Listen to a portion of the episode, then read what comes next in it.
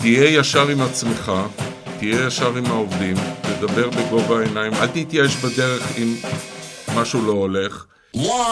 שלום לכם מאזינים ומאזינות, התנסות חדשה, פודקאסט חדש, דמויות סופר מעניינות, אז יוצאים לדרך. אני שמח שביכולתי להגשים חלום, לשוחח בשיחה אישית מלב אל לב עם הדמויות המובילות את הענף, ודרכם להביא אליכם המאזינים רגעי השראה ולמידה לדרככם המקצועית והאישית.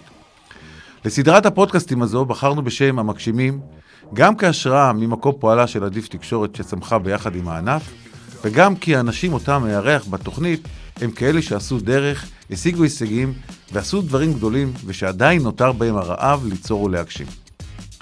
One, two, בפרק הפתיחה שלנו אנו מארחים מורה להיסטוריה לשעבר שהכין תלמידים לבגרות.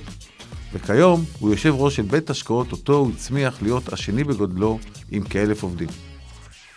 לאחרונה הוא קיבל הוקרה על מפעל חיים בכנס הדגל של עדיף תקשורת ועידת עדיף. אני גאה לארח כאן, באולפני עדיף, את צבי סטפק, מייסד מיטב, וכיום משמש כיושב ראש בית ההשקעות מיטב דש, ויושב ראש ארגון קפיטליזם קשוב בישראל. שלום לך צבי. שלום. מהי גישת קפיטליזם קשוב, ולמה הנושא זה נר לרגליך? אה, קפיטליזם קשוב זו בעצם תפיסת עולם, אבל לא רק תפיסת עולם, זה גם תפיסה ניהולית של איך נכון לנהל אה, עסק. אה, מה שאומר הקפיטליזם קשוב הוא שעידן הקפיטליזם החזירי, הדורסני, עומד להסתיים, וצריך להחליף אותו במשהו. וכדי שהחלופה לא תהיה סוציאליזם קיצוני, שזה פתרון גרוע לא פחות מהקפיטליזם הקיצוני, צריך ללכת לדרך של ביניים של קפיטליזם קשוב, שפירושו שכל חברה עסקית צריך שיהיה לה ייעוד, פרפס מה שנקרא, שהוא מעבר לרווח. המטרה של הרווח מוגדרת בחוק החברות, וזה ברור לגמרי שחברה צריכה להרוויח, אחרת אין לה זכות קיום. אבל יש גם משהו שהוא מעבר לרווח, וזה הייעוד. הייעוד הוא משפט אחד או שניים שצריך להגדיר למה החברה בכלל קיימת, לשם מה היא קיימת, מה, מה היא נועדה לשרת, איזה צורך היא, היא עונה עליו וכולי. המנהיג של הארגון העסקי צריך להיות מחובר ב-DNA שלו לייעוד, כדי שהוא יוכל גם להעביר את הייעוד, שלא יישאר טפט על הקיר, להעביר את הייעוד לכל העובדים שבארגון שלו, ולייצר תרבות ארגונית שמשתפת בין האינטרסים של כל מחזיקי העניין, לא רק של בעלי המניות אה, ששולטים בחברה, אלא גם בעלי מניות מיעוט, גם העובדים הם מחזיקי עניין, גם הלקוחות, גם הקהילה מסביב, גם הספקים וכולי וכולי. יש משפט מאוד uh, קולע שאמר אחד מאבות תורת הניהול, uh, פיטר דרוקר, אמר, תרבות ארגונית אוכלת אסטרטגיה לארוחת בוקר. זאת אומרת, ברגע שאתה יכול לייצר כ, כמנהיג עסקי או דירקטוריון, לא חשוב, תוכנית אסטרטגית לעוד חמש שנים, אבל אם אין לך את התרבות הארגונית הראויה, אין לך את העובדים מאחוריך, אם אתה לא נותן דוגמה אישית לעובדים והם לא באים אחריך, אז אתה לא תצליח ליישם את האסטרטגיה העסקית הזו, זה לא שווה כלום. מעניין. זה, זה, אלה עקרונות היסוד שאומרים בעצם, יש רווח, זה מאוד חשוב, הסעת רווחים, אבל יש משהו שמעבר לזה, והמשהו מעבר לזה הוא לא פוגע ברווח, להפך, בטווח ארוך, ויש דגש כאן לטווח ארוך, הרווח יגדל, לא יקטן, אם תתנהג בצורה כזו וכזו כלפי העובדים, כלפי הלקוחות וכדומה. האמת שהנושא הזה אפשר להתחבר אליו בקלות, אבל אנחנו עוד ניגע בזה בהמשך. הייתי רוצה לחזור דווקא כמה שנים אחורה לימי בחרותך, okay. אוקיי. שעוד היית מורה להיסטוריה. אוקיי. Okay. המעבר הזה עולם הומני לעולם חומרי, mm-hmm. זה לא מעבר חד? לא, לא בעיניי לפחות, כל אחד יכול להסתכל על זה אחרת. תראה, שתי המגמות האלה, כמו שאתה אומר, ריאלי והומני, התרוצצו אצלי תמיד במקביל, נקרא להם בתוכם. בשנות צעירותי ממש, המתמטיקה הייתה התחום החזק שלי. וכל מי שפגשתי אחרי ש... למדתי היסטוריה באוניברסיטה ולימדתי, ושמע שאני מורה להיסטוריה, אה, כמעט נפל אה, אה, מהרגליים, כאילו, זה לא התחבר לו, כי זיהו אותי עם מתמטיקה. אבל האמת היא שכבר בתיכון למדתי במגמה הומנית, כבר בתיכון, למרות ההצטיינות שלי במתמטיקה, לא בפיזיקה, לא בכימיה, אבל במתמטיקה. ו... אהבתי מאוד את השיעורי היסטוריה של המורה להיסטוריה שהיה לי, במידה רבה הוא השפיע עליי בבחירה שלי. והחלטתי אבל... שאני עושה תואר בהיסטוריה, למרות, אגב, שבבגרות היה לי שש בהיסטוריה. ובמתמטיקה היה לי תשע, זאת אומרת, עדיין. אז מצאת אה, את עצמך קצת בגיל יותר מאוחר, למרות... אה, כן, אמרתי, אני, מושך אותי היסטוריה. אגב, זה, זה לא מעבר חד, כי גם זה עוזר לי, כמה שזה נשמע מוזר אולי, כש, כמנהל השקעות, כשעשיתי את המעבר הזה ולמדתי תואר שני מנהל עסקים, ואחר כך פתחתי את העסק של מיטב, אה, הראייה המרחבית הזו שהיסטוריה נותנת, הראייה העמוקה הזו, מאפשרת לי לנתח מצבים באופן שמנהל השקעות צעיר של היום, שאולי הרבה יותר חזק ממני באנליזה של חברות, אבל הוא, אין לו את היכולת הזו, והנה היום למשל משבר אוקראינה, כל מה שמסביב. נכון לרגע זה אני ניתחתי אותו מאוד נכון, זה כמובן לא אומר הלאה, ואני יכול להגיד שלפני שמונה שנים כבר כתבתי מאמר בגלובס, בדיוק לפני שמונה שנים, אחרי שפוטין כבש את אה, חצי האי קרים, שזה הצעד הבא יהיה אוקראינה כולה, אה, או חלקים מאוקראינה. ונזכרתי במאמר הזה, ראיתי אותו שוב אה, לפני כמה ימים, כי, כי זה ממש, זה מה שמתרחש היום. אז היכולת הזו להשתמש בהיסטוריה ככלי לעולם השקעות היא חשובה. כן, יש תרומה מאוד גדולה להרחיב את האופקים שלנו בוודאי, באופן כללי, בוודאי. ואז ב-1997, ב-79 הקמת את מיטב, נכון. ושימשת גם כמנכ"ל, יחד עם שלמה סימנובסקי, שותף. ושימשת כן. גם כמנכ"ל וגם כמנהל השקעות ראשי. נכון. היום בעידן שלנו זה יכול להיות שאותו אדם מכהן בשני התפקידים? קשה מאוד, קשה מאוד. Uh, תראה, הייתי בערך 30 שנה, קרוב ל-30 שנה, גם מנכ"ל וגם מנהל השקעות ראשי, אבל צריך לזכור שמדובר היה אז בחברה מאוד קטנה. כי עשר השנים הראשונות במיטב היו כמעט אפשר לקרוא לזה שנים של הישרדות. כי אה, המודעות של האנשים אז לתת את הכסף למישהו שינהל להם נכון. היה, הייתה מאוד נמוכה. תאגידים בכלל לא חשבו על זה. חברות שהיה להם עודף מזומנים בכלל לא חשבו על זה. עשר השנים הראשונות אני בקושי מסך, אני והשותף שלי בקושי משכנו משכורת. אה, המשכתי ללמד, אני לא שהפסקתי ללמד. היית צריך השלמת הכנסה. הייתי צריך להתפרנס גם. אז אה, הפרנסה לא באה מהזה, באה, הייתה איזושהי הכנסה, אבל לא משמעותית. ובעצם 13 שנים לתוך מיטב עדיין לימדתי, המשכתי ללמד, חלקית מאוד כמובן, אה, ואז לא היית צריך להיות צמוד למסכים מה קורה ברגע הזה ומה קורה ברגע ההוא, אז יכולתי ללמד נניח מ-8 עד 12 בצהריים, ו, אה, או מ-11 עד 2, 3. שילבת את שתי העבודות. שילבתי את שתי העבודות, ו, וזה, וזה בוא נחזור עדיין אחורה. החברה הייתה קטנה, היו 10-15 עובדים, זה ו... הסיפור. בוא נחזור אחורה לקטע היזמי שבעניין. מה קודם למה? היצר היזמי שלך להקים בית עסק, או האמונה ביכולת שלך אה, להיות מנהל השקעות טוב? אה, אני לא יודע, אני חושב שזה שילוב של השניים. אה, תראה, אני... הציעו לי בזמנו, כשסיימתי לימודי מנהל עסקים, הציעו לי אה, תפקיד לא מאוד בכיר, אבל די בכיר בבנק, כיועץ די בכיר בבנק, בנק איגוד בזמנו. ולאט לאט הגעתי למסקנה שזה לא, לא תפור עליי להיות שכיר. למרות שעבדתי מקודם בחברת, בסוכנות ביטוח וכולי, במהלך הלימודים, לא חשוב. אה, ואז אה, אז, אז כנראה שהקטע היזמי היה אצלי, אה, אני חושב, די חבוי. אני לא הרגשתי איזה בעירה גדולה, כן, דווקא להיות עצמאי. לגבי מנהל השקעות, אז כן, תראה, ניהול השקעות, אני כבר בגיל תיכון התעניינתי בניהול השקעות, ואבי נפטר בגיל צעיר, לצערי. אה, כשאני הייתי בן 17, ואני התחלתי לנהל את המעט כסף שהיה למשפחה, כן, בניירות ערך וכולי, באמת לא, היינו, באנו ממעמד, אה, נקרא לזה, לא מסכנים מאוד, אבל בינוני מינוס. ואז התחלתי לנהל את ההשקעות בעצמי, וכך למדתי, כן. וגם כשעבדתי אחר כך בסוכנות ביטוח, זה היה קרוב לבורסה של אז, אז הייתי מתפלח. אז היה לך את ה... את כן, התחושה הזאת. כן. בתחקיר שקיימנו ציינת אגב שמיטב היא פסגה שהגשמת. ובהנחה שמיטב היא עסק כמו כל עסק אחר, כמו נניח סוכנות או מפעל, מהם הערכים שבגינם אתה יכול להגיד שהקמת מיטב היא פסגה עבורך? מה הערכים שהשגת בזה? אה, תראה, אני זוכר, כשהקמתי את מיטב, אה, אמרתי לעצמי, אה, כאילו, דיברתי עם עצמי במירכאות, צבי, אתה לא הולך להקים כאן עסק לשנה-שנתיים, אם אתה הולך על זה, אז אתה הולך על זה לטווח ארוך, וזו הגישה, אגב, שמלווה אותי בכל תחום של חיי. אני נשוי 50 שנה לאותה אישה, אני מנהל השקעות לטווח ארוך, לא בקפיצות ותיזוזים.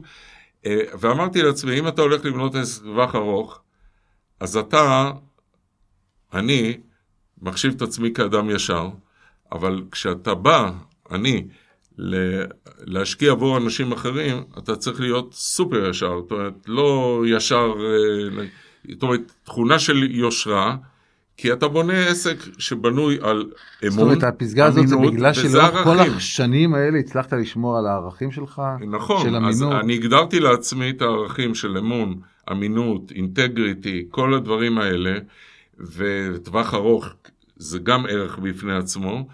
הגדרתי לעצמי ועמדתי ב, ב, ברמה האישית, עמדתי באתגרים האלה.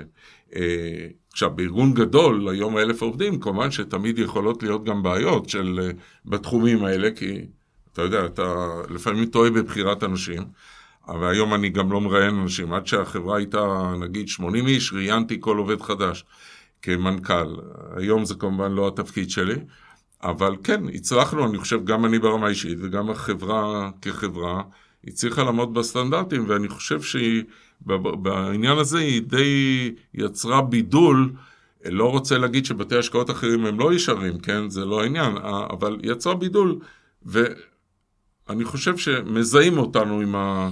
עם הערכים כן. האלה. כפסגה נוספת ציינת אגב גם את מיטב שהפכה להיות בית השקעות השני בגודלו.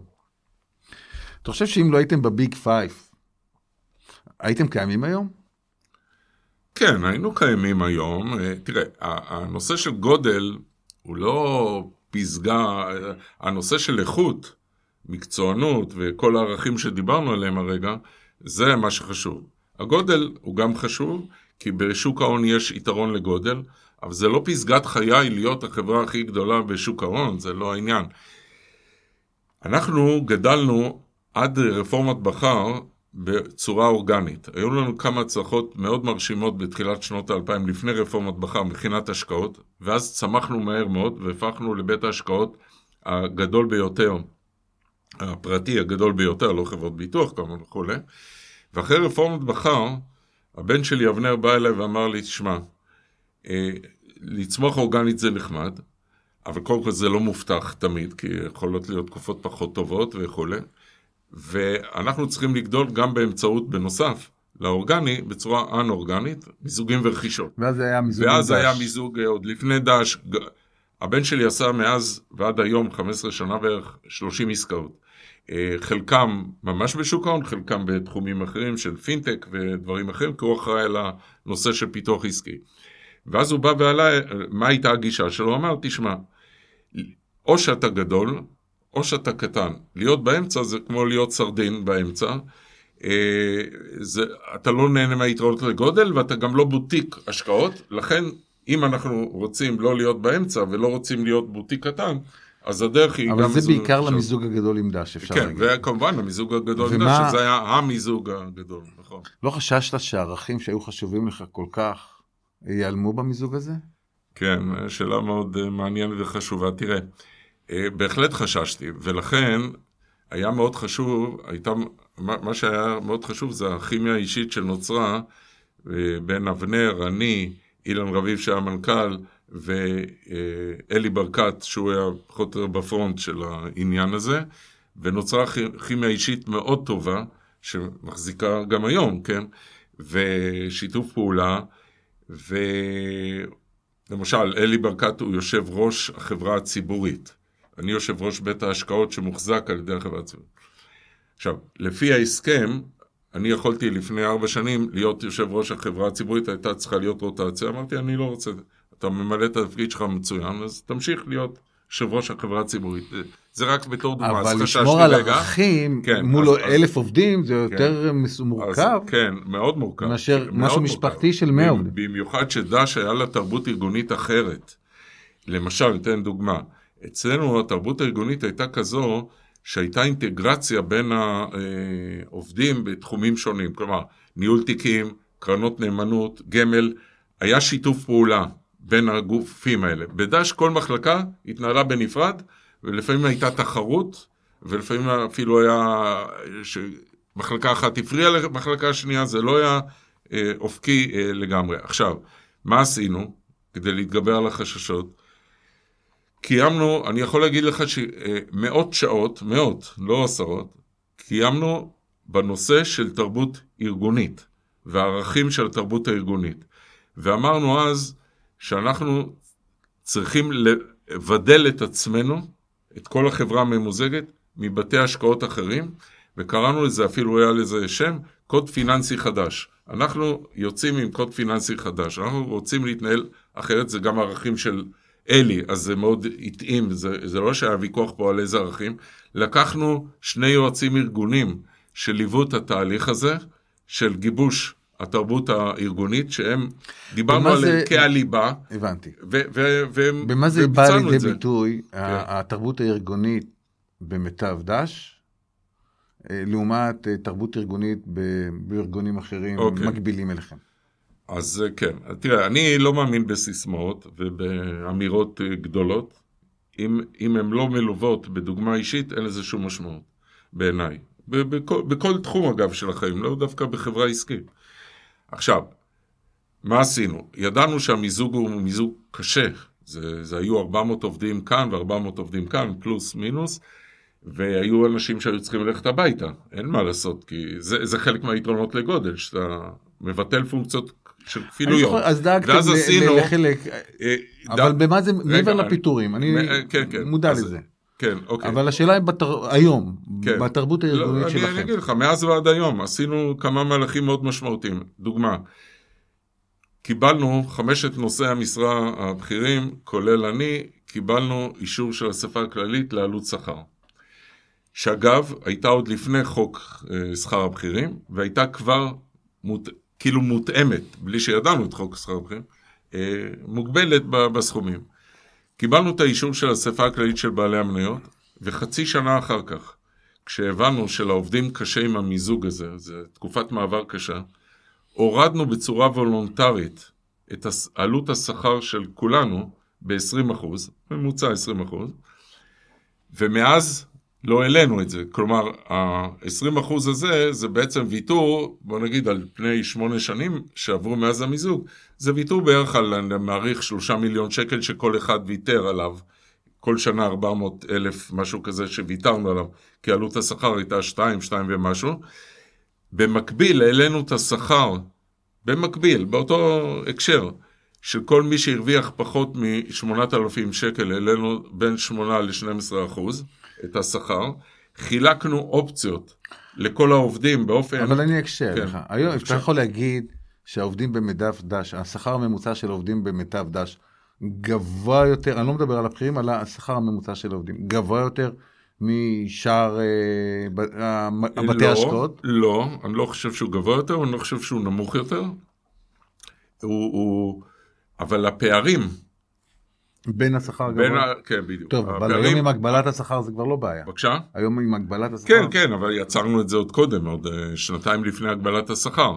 אה, אני בכלל חושב, זה, זה שוב נובע מהערכים, אני חושב שהאי שוויון בעולם, בחברה הישראלית, זה עלול להתברר כמגפה הכי גדולה יותר מהקורונה של המאה ה-21, כי זה יביא בסופו של דבר לפיצוץ. זה, זה גם מתקשר מאוד ברור. לקפיטליזם הקשוב. שתכף ניגע בזה. כן, אוקיי. אני רוצה אה, לשתף את המאזינים ש, שביקשנו ממך בתחקיר לציין את הפסגות שבחייך Mhm. העסקיים. אתה ככה ביוזמתך הוספת עוד פסגה אישית, שזה חיי המשפחה, שאתה נשוי אה, נכון, אה, אמרתי. לאלן, כן. אותה אישה במשך 50 שנה. כן. אני יכול להבין שזה חשוב. אה, יש לזה ערך גם לחיים העסקיים, חיי משפחה תקינים? או איך אתה... חד משמעית, חד משמעית. כל אחד יגיד את זה. כן. אבל אני אשאל אותך, זאת אומרת, מה אתה כאדם אה, נתת כדי שזה יהיה? זאת אומרת, האם הקרבת מזמנך, האם עשית פעולות, או שבאת בר מזל ולא משנה מה היית עושה, היה לך חיי משפחה אה, בריאים וטובים. יש תמיד אלמנט אה, של מזל בדברים האלה, ואתה כמובן. כאדם עסוק, השאלה אה, לשלב כן. את זה בין זה לבין זה. כן, אם אני מסתכל בפרספקטיבה אחורנית של 50 שנה, אז נגיד בחלק מהשנים הראשונות לפחות של מיטב, אני קצת, אה, נקרא לזה, לא הזנחתי, אף פעם לא הזנחתי, אבל uh, הדגש, הייתי כל כולי בעבודה, עבודה זאת אומרת במיטב, וגם עבדתי בהוראה, כמו שאמרתי, בשנים הראשונות, והייתי חייב לפתח את העסק, אז באיזשהו מקום זה כן בא על חשבון דברים, נקרא לזה, שמשפחה. ככל שהעסק אה, גדל ושחררתי, והיה מנכ"ל, אה, אבנר היה מנכ"ל תקופה מסוימת, אחר כך אילן רבי וכולי, יכולתי כמובן לפנות יותר זמן ל... ל- למשפחה וכולי. אז היה פה גם אלמנט של מזל, שפגשתי את אשתי, אגב, בשידוך אה, איזשהו משפחתי, ככה זה נוצר, ואיזה קרבת משפחה משני הצדדים, לא חשוב, לא, אין זמן לפרט. ותראה, אחד הערכים הכי חשובים בעיניי זה עקביות. אני משתדל מאוד להיות עקבי בכל מה שאני עושה. אם אני מתחיל לעשות משהו, אני לא אקח עליי משהו, נגיד קפיטן קשוב. אם לא הייתי חושב שיש לי את הזמן להשקיע איקס אחוז מהזמן הכללי שלי לקפיטן קשוב, לא הייתי לוקח את זה לעצמי, כי אני שונא לעשות דברים בצורה כזו של אה, לצאת ידי חובה או בצורה שטחית. אני שונא, שונא שטחיות, אני חושב שאני מאוד יסודי בדברים שאני אה, משתדל אה, אה, לעשות. אז עקביות וטווח ארוך והסתכלות, גם קפיטן קשוב. אני לא אזכה לראות את כל השינויים ש... שזה יחולל, ואני מאוד מאמין שזה יחולל, אבל בסדר, אני עושה, אני עושה את, את תפקידי. האיזון בין חיי המשפחה, מה שאתה אומר, לבין חיי כן. ה, החיים העסקיים הוא מאוד חשוב. אני יכול להגיד לך שכשקיימנו אה, כנס של עובדים במלאת אה, 40 שנה למיטב לפני שנתיים ומשהו, אה, בחוות רונית עשינו כנס גדול לכל העובדים, בני משפחותיהם, בדיוק על זה דיברתי.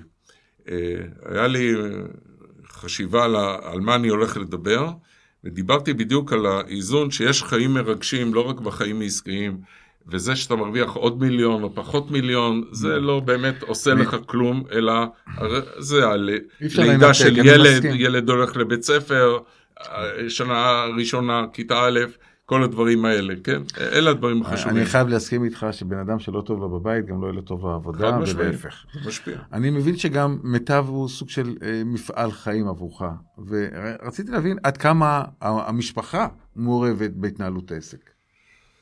אה, תלוי מי, המשפחה זה אשתי לא מעורבת, היא יודעת באופן כללי מאוד מה קורה בעסק, אבל היא לא ממש מעורבת. יש לה תחומי עניין אחרים.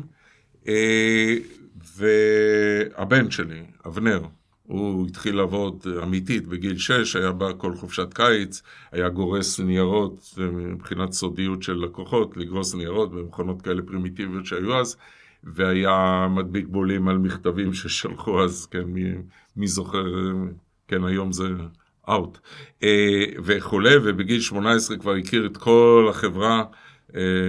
בצורה מעולה. מגיל ילדות הם הבינו שזה מפעל חיים, שזה הדבר הבא שלהם, שזה... אבנר כן. קלט את זה חד משמעית. יש לי בת הקטנה, רחל, שהיא גם כן הייתה עובדת בחופשות קיץ וכדומה. ניסית אבל לדחוף אותם לא, לא, ממש לא, ממש לא. אני מסוג ההורים שלא לא דוחף. אני אולי דוחף ילדים ל... ללימודים. לא לגרות, לשכנע, למצוא לא, אותה. לא, לא, לא. זה, אצל אבנר זה בא באופן נורא טבעי מעצמו. הוא כבר בגיל 13-14 הלך לקייטנת אה, חינוך פיננסי כזה, אה, התמקצעות קצת בשוק ההון. אה, אצל רחל, הבת, זה גם כן בא ממנה, לא ממני, והיא דוקטור ספרות עברית בכלל, ש... הייתה מרצה באוניברסיטה ואחראית על הרבה מאוד מחקרים באוניברסיטה, אבל התייאשה מההתנהלות, ועשתה מנהל עסקים, ועכשיו היא גם הצטרפה. אז היא היום גם במיטב, אחראית על חדשנות טכנולוגית, דיגיטל וכולי. ויש לי בן אמצעי שכבר בגיל עשר ידע להגיד לי שהוא לא יעבוד במיטב. הבנתי. אה, והוא באמת לא עובד במיטב, ואולי בעתיד בכל זאת אה, ישתנו דברים. בוא, בוא נדבר על, ה, על החזון שעדיין עוד לא השלמת להגשים. ואנחנו מדברים, מה שציינת, זה לבסס את ה, במיטב את התרבות הארגונית עם DNA שמתחבר לגישה של הקפיטליזם הקשוב. כן. אז מה המצב של היום, של מיטב, ביחס לציפיותיך? אה, בוא נאמר ככה, אה, בארגון של אלף עובדים זה לא דבר פשוט. בסטארט-אפ יותר קל, כשיש לך עשרה עובדים, להחדיר תרבות ארגונית. כשיש לך אלף עובדים, והם באים מרקעים שונים, נשים, גברים אה, וכולי וכולי, גילאים גם שונים, יש הבדל בין בני הדור של עשרים וכמה חבר'ה צעירים שמצטרפים היום, לבין עובדים ותיקים שקשה להם יותר לשנות דברים וכדומה. אז אה, אה, אני הייתי אומר ככה, אני חושב שיש ערכים שהעובדים אה, מאוד שותפים אליהם. למשל, אנחנו הקמנו בפריפריה מרכז תעסוקה, אבנר הקים את זה לפני כבר 13 שנה, משהו 14, ב... מצפון לבית שאן, שנותן תעסוקה לאנשים מהסביבה בפריפריה, ש... אה, תמיד יש להם אה, אפשרות לתעסוקה, אנחנו המעסיק הכי גדול מסתבר, לא ידעתי את זה, אבל שמעתי את זה לאחרונה, באזור טבריה וה, והסביבה, יש שם מעל 100 עובדים, 120 או משהו כזה עובדים שעובדים שם. אה, אז העובדים, העובדים מכירים בזה שלחברה יש את הערכים האלה. עדיין, אני אומר את זה בהסתייגות, כי אנחנו משתדלים להיות חברה קשובה. אה, אבל להגיד לך שאנחנו הגענו ל-100% לא. אני יכול להגיד שאנחנו יש נגיד דרך. ב-70%. יש לנו דרך אבל... אה, לעשות. זה לא שאני... זה צריך להתבטא בשביעות רצון של עובדים, זה צריך להתבטא בשביעות רצון של אה, לקוחות. רק, רק שאני אבין לגבי קפיטליזם קשור, כן. זה יכול להיות גם בגופים הסתדרותיים נגיד, או שיש... בכל גוף. בכל גוף. בכל גוף. והתרבות הזאת קיימת בגופים ההסתדרותיים נגיד? אני לא חושב, אני תראה, לא יכול, לא מכיר את כל הגופים. ששם יש לרווחת העובד, יש הרבה דאגה לרווחת העובד, יש ועד שדואג להם. גם אצלנו יש ועד אגב, כן. כן, אבל היום בגופים הפרטיים יש פחות. אז אני אלך את זה לככה, עסקים קטנים לא מודעים לנושא של אה, עסקים קטנים, בינוניים, מצליחים, לא, לא מודעים למושג קפיטליזם קשוב. יש איזו מתודולוגיה קיימת בנושא הזה, ש, ש, או דרך לחנך אה, בנושא הזה? תראה, גם אני לא הכרתי את המושג קפיטליזם קשוב עד לפני שמונה שנים. שדוקטור יעל אלמוג זכאי באה אליי מארצות הברית, היא הכירה שם מה שנקרא conscious קפיטליזם, ובאה אליי עם הרעיון להקים נציגות פה אה, בישראל. אה, גם המושג ESG שמדברים עליו היום המון, וכמעט בכל כנס ועיתון, אה, לפני חמש שנים אף אחד לא, אני במקרה הכרתי, ידעתי, התעניינתי, אבל יש הרבה, מעט מאוד אנשים ידעו מה זה. אז גם קפיטליזם קשור, תראה, אנחנו, אני כיושב ראש, מה שאנחנו עושים בעיקר, מעבר לזה שאני ויעל בעיקר המממנים של הפעילות הזו, עיקר הפעילות שלנו זה באמת, כמו שאתה בדיוק אומר, חינוך והסברה. אז הוצאנו ספר בשם קפיטליזם קשוב, שזה תרגום של הספר המקורי. הוספנו לו פרק ישראלי על חברות ישראליות שמשתדלות להיות קשובות, יש שם פרק. אנחנו מרצים בפני דירקטוריונים, הרציתי בפני דירקטוריון בנק לאומי, אלוני חץ וכולי. אנחנו נפגשים עם אנשי עסקים, מנסים לעשות נפשות לעניין הזה, כדי, וצריך לזכור את המטרה בסוף, כדי לשנות את האופן שבו החברות העסקיות, המגזר העסקי מי עוד פועל. בארץ מאמץ גישה שכזו? בבקשה?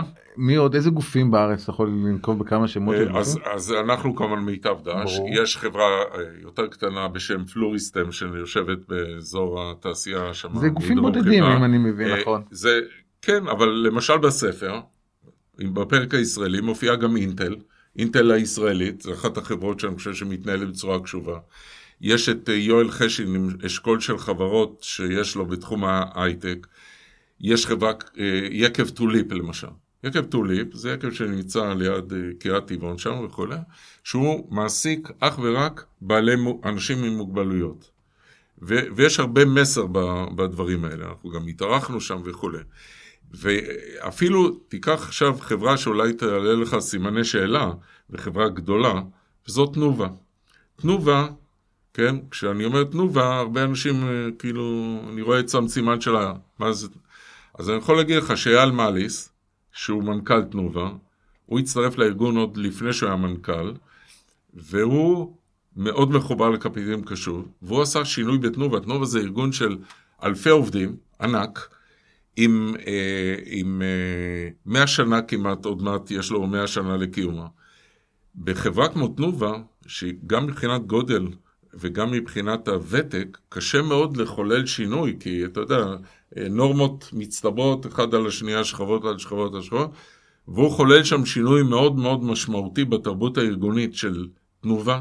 זה מתבטא בהרבה מאוד דברים, זה מתבטא בזה שהערבים שלא היו כמעט בתנובה, היום הם 20 אחוז, כולל חלקם בעמדות ניהול. זה כולל הרבה, אין, אין, אין, אין מקום לפרט את זה עכשיו פה, אבל אז כן, אז יש ארגונים גדולים, יש ארגונים קטנים, אנחנו פונים גם לגדולים וגם לסטארט-אפים, לחברות, כי בסטארט-אפ יותר קל, אה, כי, כי סטארט-אפ שקם, ארגון שקיים שנתיים שלוש, לא אלף עובדים, אה, יותר קל, והדור הצעיר גם הרבה יותר מחובר לערכים האלה, ולכן אנחנו גם מרצים באוניברסיטאות, חוץ מזה שאנחנו מופיעים בפני דירקטורים, מרצים באוניברסיטאות בחוגים למינהל עסקים וכולי, אני מרצה הרבה מאוד, אה, באר שבע, חיפה, כל מיני, לא חשוב, ואנחנו, כי אנחנו רואים את הסטודנטים היום שחובשים את ספסלי האוניברסיטה כמנהיגים העסקיים של עוד עשר שנים.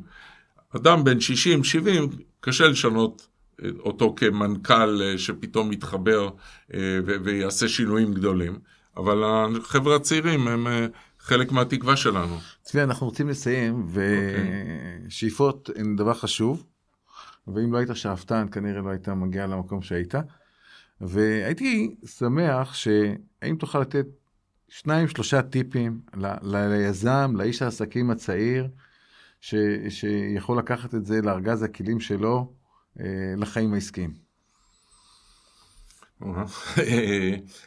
טוב, זה מחזיר אותי אחורנית ל- לימים שאני הייתי היזם הצעיר, כן. הקמתי את העסק כשהייתי בן 33, אה, למעשה התחלתי שנתיים קודם, עוד לפני מיטב, לא חשוב. אה, אז הטיפים הם קודם כל,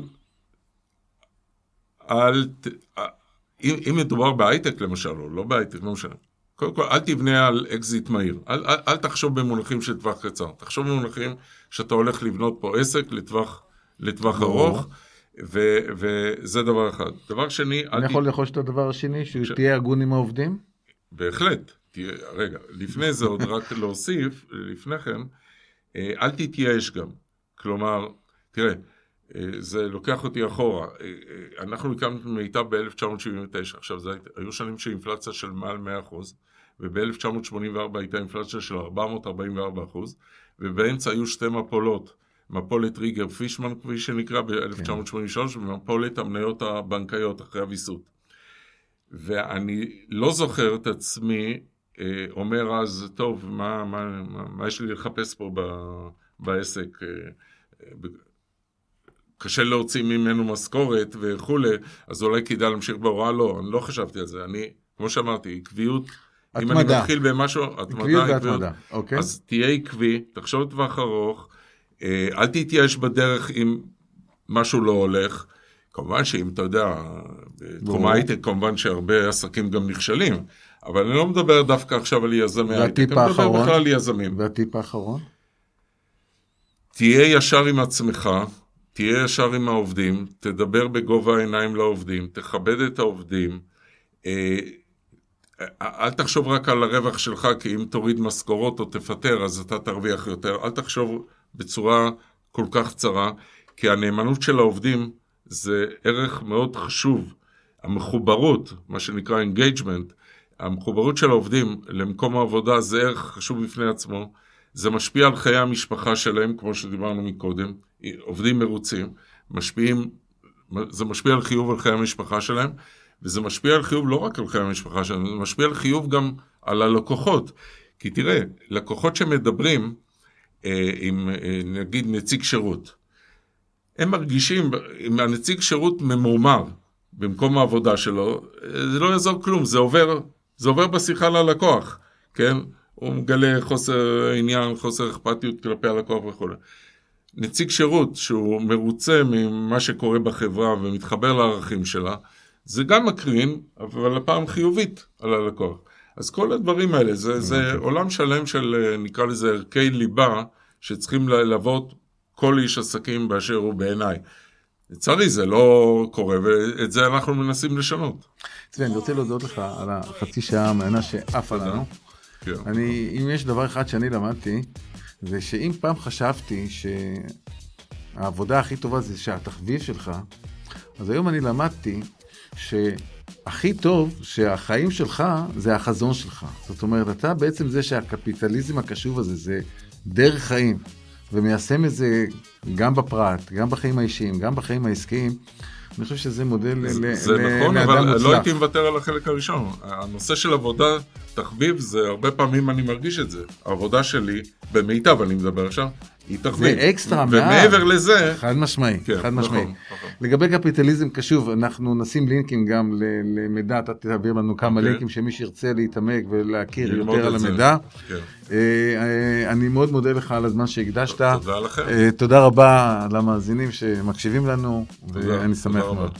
תודה. תודה. One, two, three.